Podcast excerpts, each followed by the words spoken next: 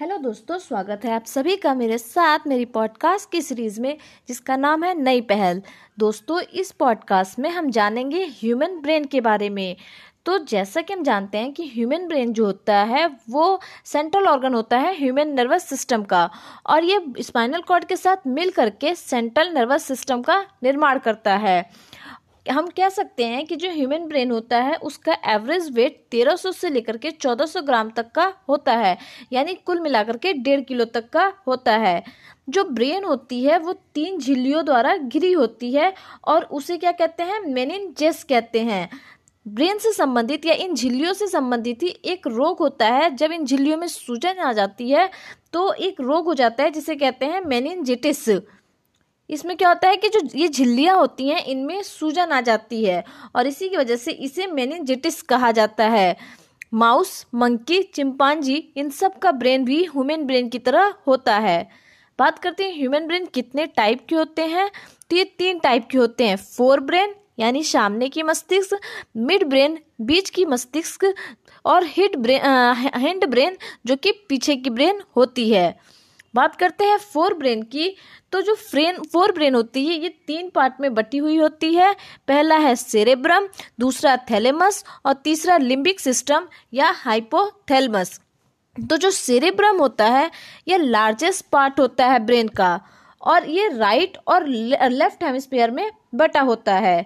ये सबसे ज़्यादा काम करता है और हमारी जो वेलेंट्री एक्शंस होती हैं शरीर की उनको कौन नियंत्रित करता है? तो सेरेब्रम ही नियंत्रित करता है। जैसे आ, आ, देखना सुनना बोलना reasoning emotions learning control of movement imagination personality will power यानी जितने भी हमारी वॉलेंट्रली एक्शंस हैं उन सब का नियंत्रण अगर किसी के पास है तो वो है सेरेब्रम जो कि लार्जेस्ट पार्ट होता है ब्रेन का और ये फोर ब्रेन का एक पार्ट होता है। फोर ब्रेन का दूसरा पार्ट होता है थेलमस तो जो थेलमस होता है it carries sensory informations from the body to cerebrum and limbic system यानी सेरेब्रम और लिम्बिक सिस्टम के पास से जो सेंसरी इंफॉर्मेशन होता है, ये पहुंचाता है ब्रेन को। फिर कह सकते हैं लिम्बिक सिस्टम तो लिम्बिक सिस्टम सेरेब्रम और थेलमस के बीच में मौजूद होता है। यानी it is located between cerebrum and thalamus limbic system located between cerebrum and thalamus और अब बात करते हैं लिम्बिक सिस्टम का आखिर काम क्या होता है? तो लिम्बिक सिस्टम मदद करता है भूख लगने में, प्यास लगने में फियर में एंगर में और सेक्सुअल रिस्पॉन्स में। बात करते हैं हाइपोथैलमस की। तो ये ब्रेन का बहुत ही छोटा सा रीजन होता है, जो कि कहाँ पे होता है? पिट्रिटरी ग्लैंड के पास होता है। वैसे तो ये काफ़ी छोटा होता है, लेकिन ये काम काफ़ी बड़ा करता है। कह सकते हैं कि ये हार्मोन्स रिलीज़ करता है, बॉडी टेम्परेचर को रेगुलेट करता है। हाइपोथैलेमस क्या करता है? हार्मोन्स को रिलीज़ करता है। बात करते हैं ब्रेन के दूसरे पार्ट की, जो कि है मिड ब्रेन, यानी मध्य की ब्रेन।